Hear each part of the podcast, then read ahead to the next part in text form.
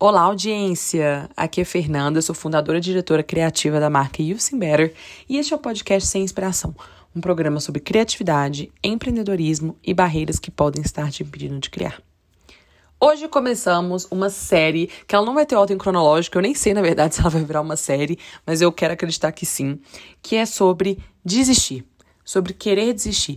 Seja para você que já tá fazendo ou para você que ainda nem começou e que você já quer desistir da ideia de começar? Então, é para todo mundo. Quando a gente quer fazer algo que importa pra gente, vem muita coisa na nossa cabeça e é muito fácil a gente desistir.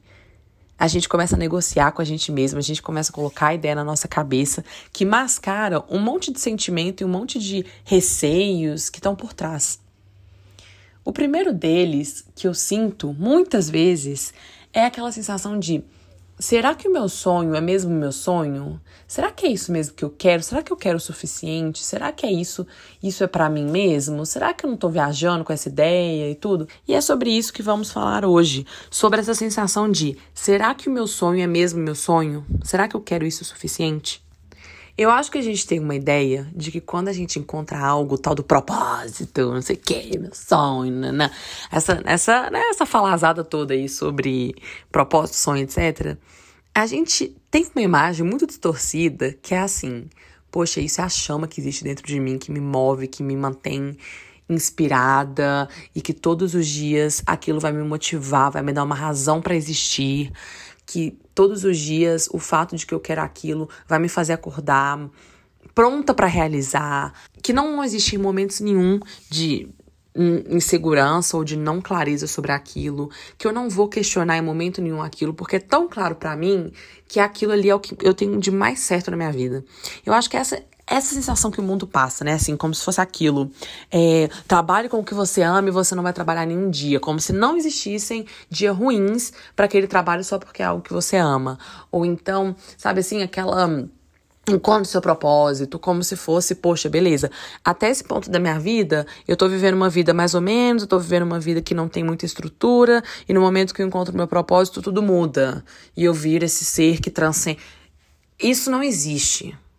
Isso não existe porque a vida ela é real, né? Então, você pode ter seu sonho, pode ter sua meta, pode ter seu, seu, seu, seu propósito, chama do que você quiser. Mas a vida ela acontece ao redor daquilo. A vida acontece no, dia, no seguinte sentido: você acorda, tá chovendo, você fala, pô, tô desmotivada hoje. Quero que tudo se ferre. Porque eu só quero ficar na minha cama deitada e dormir. Eu não tô afim de levantar. Ou, poxa, sei lá, Aconteceu uma coisa na minha vida amorosa. Não tô afim de pensar em trabalho. Aconteceu uma coisa na minha família. Não tô afim de pensar no meu trabalho. Simplesmente estou no TPM. Não quero nada. Fazer nada. A vida acontece. A vida acontece. E não tem como evitar isso. Vão ter dias que você não quer simplesmente fazer. E se esses dias são muitos, pode ser que você comece a se questionar, falar, poxa, será que eu realmente não quero tanto? Será que meu sonho não é meu sonho? Isso se abala. A gente abraça o propósito de uma forma tão forte que vira quem a gente é. E se em algum momento você fala, realmente não é isso, porque depois de muito tempo você percebeu que você não quer seguir aquele caminho, você já não sabe quem que você é, você não sabe o seu valor para o mundo, quem é você sem esse seu trabalho, quem é você sem esse ofício, quem é você sem esse trabalho criativo. Então, vamos, a gente precisa aceitar que a gente realmente não vai saber, não vai saber o tempo todo, não vai ter essa certeza o tempo todo, não vai talvez ter essa certeza para sempre e tá tudo bem. Só que o seguinte, se algo algum dia te despertou um sentimento forte para você ir atrás desse nível, não precisa sentir isso todos os dias. Mas se você sentiu isso em algum momento, provavelmente vale perseguir aquilo. E se isso aconteceu, mas agora você não sente mais todos os dias, o que eu estou tentando fazer é o seguinte: se lembrar por que, que você gosta daquilo. Quando a gente tá no dia a dia, na rotina, é o que eu falei, a vida acontece. É como se fosse assim. Você entra no ônibus, que é o ônibus ali da vida, você senta e você vai deixar no ônibus te levar. Vai saber onde é que esse ônibus vai parar, vai saber onde é que ele vai chegar.